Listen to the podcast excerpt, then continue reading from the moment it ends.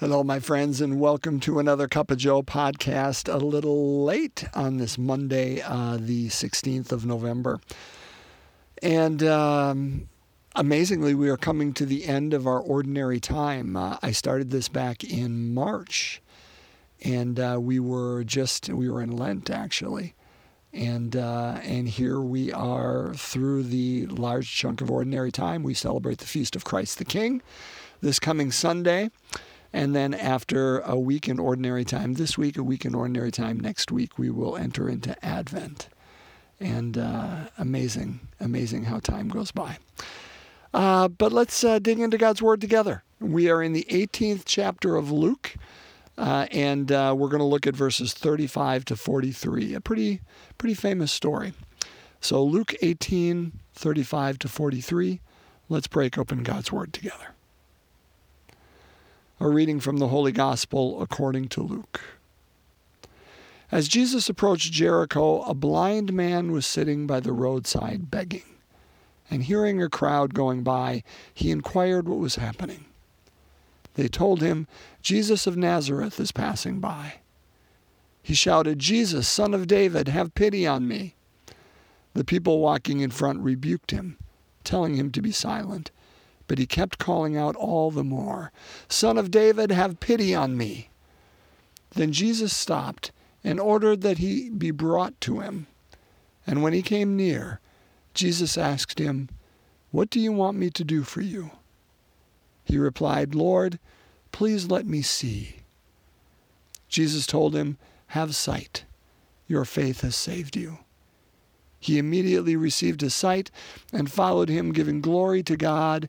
And when they saw this, all the people gave praise to God. The Gospel of the Lord. Praise to you, Lord Jesus Christ. You know, it is um,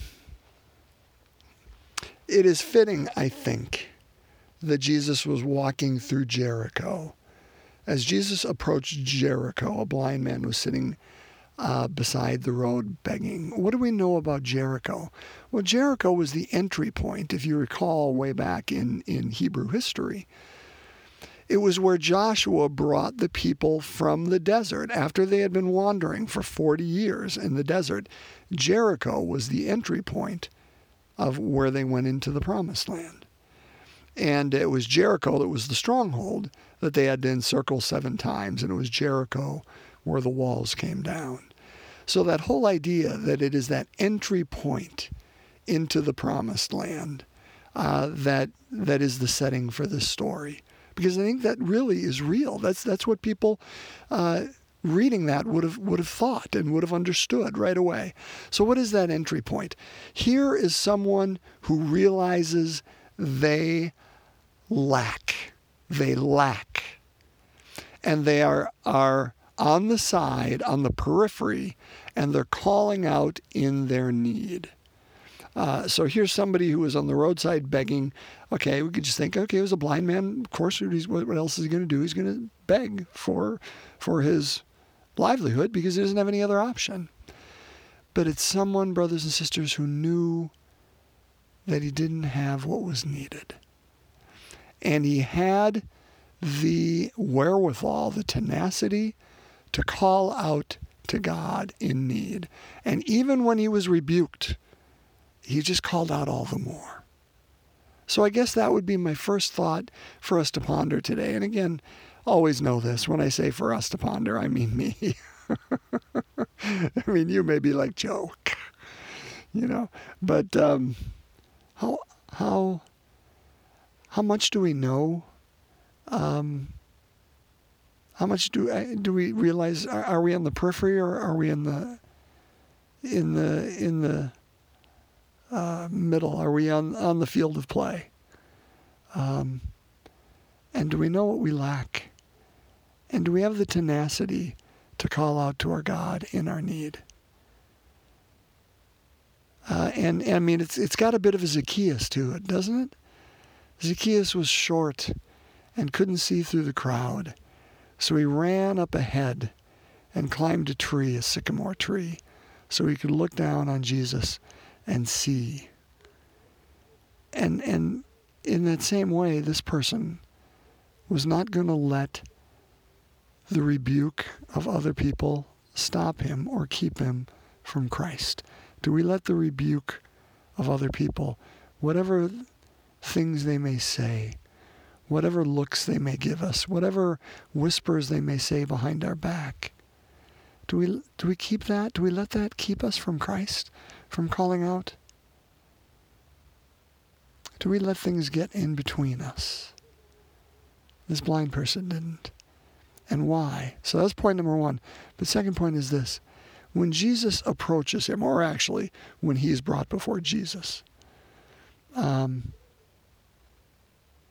he says the simple line, which I think should be perhaps the line that we sit with. Maybe the only line we need sit with. Jesus says, What do you want me to do for you?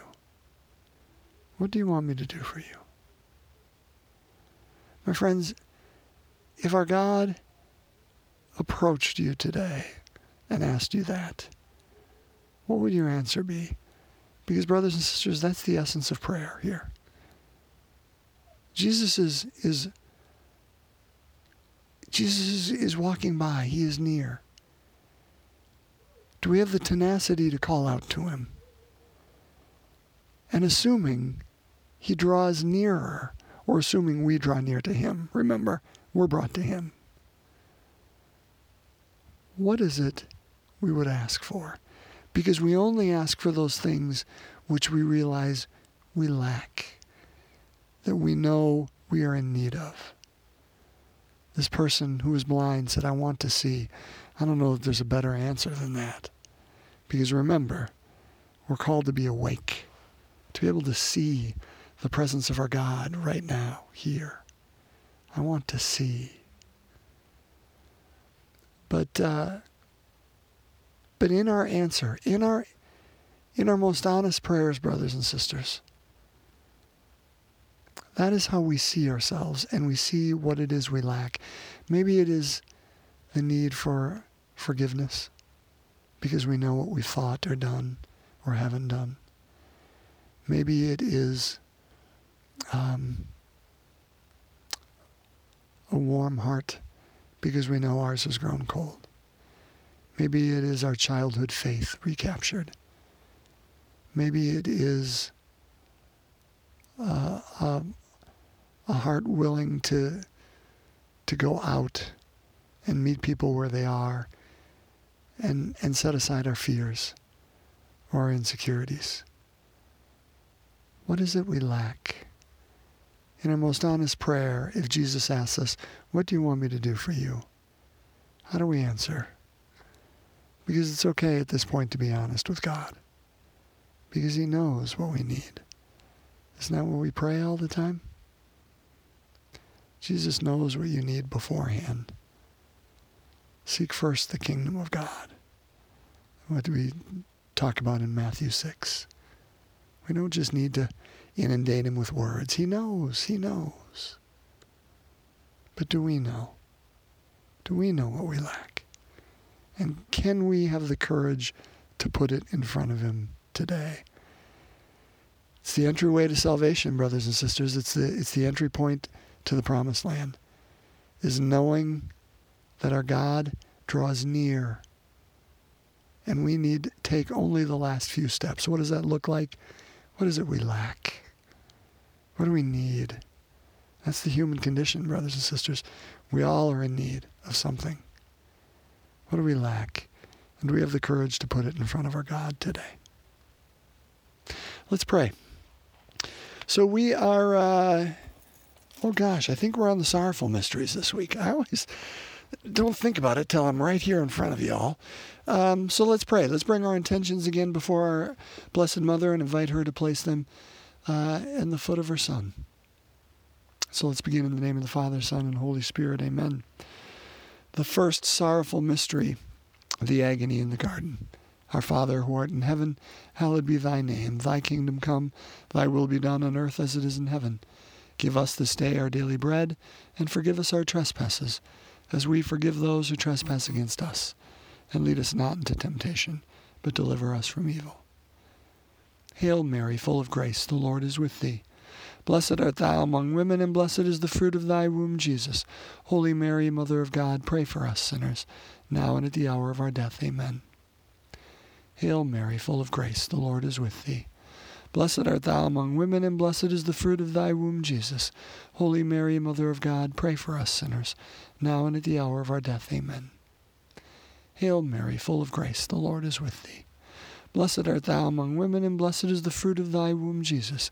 Holy Mary, Mother of God, pray for us sinners, now and at the hour of our death. Amen. Hail Mary, full of grace, the Lord is with thee. Blessed art thou among women, and blessed is the fruit of thy womb, Jesus.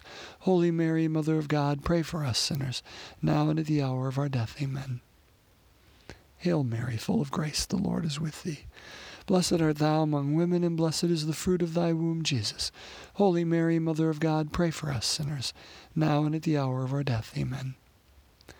Hail Mary, full of grace, the Lord is with thee. Blessed art thou among women, and blessed is the fruit of thy womb, Jesus. Holy Mary, Mother of God, pray for us sinners, now and at the hour of our death. Amen. Hail Mary, full of grace, the Lord is with thee. Blessed art thou among women, and blessed is the fruit of thy womb, Jesus. Holy Mary, Mother of God, pray for us sinners, now and at the hour of our death. Amen. Hail Mary, full of grace, the Lord is with thee. Blessed art thou among women, and blessed is the fruit of thy womb, Jesus. Holy Mary, Mother of God, pray for us sinners, now and at the hour of our death. Amen.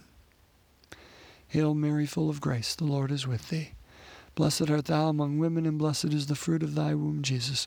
Holy Mary, Mother of God, pray for us sinners, now and at the hour of our death. Amen. Hail Mary, full of grace, the Lord is with thee.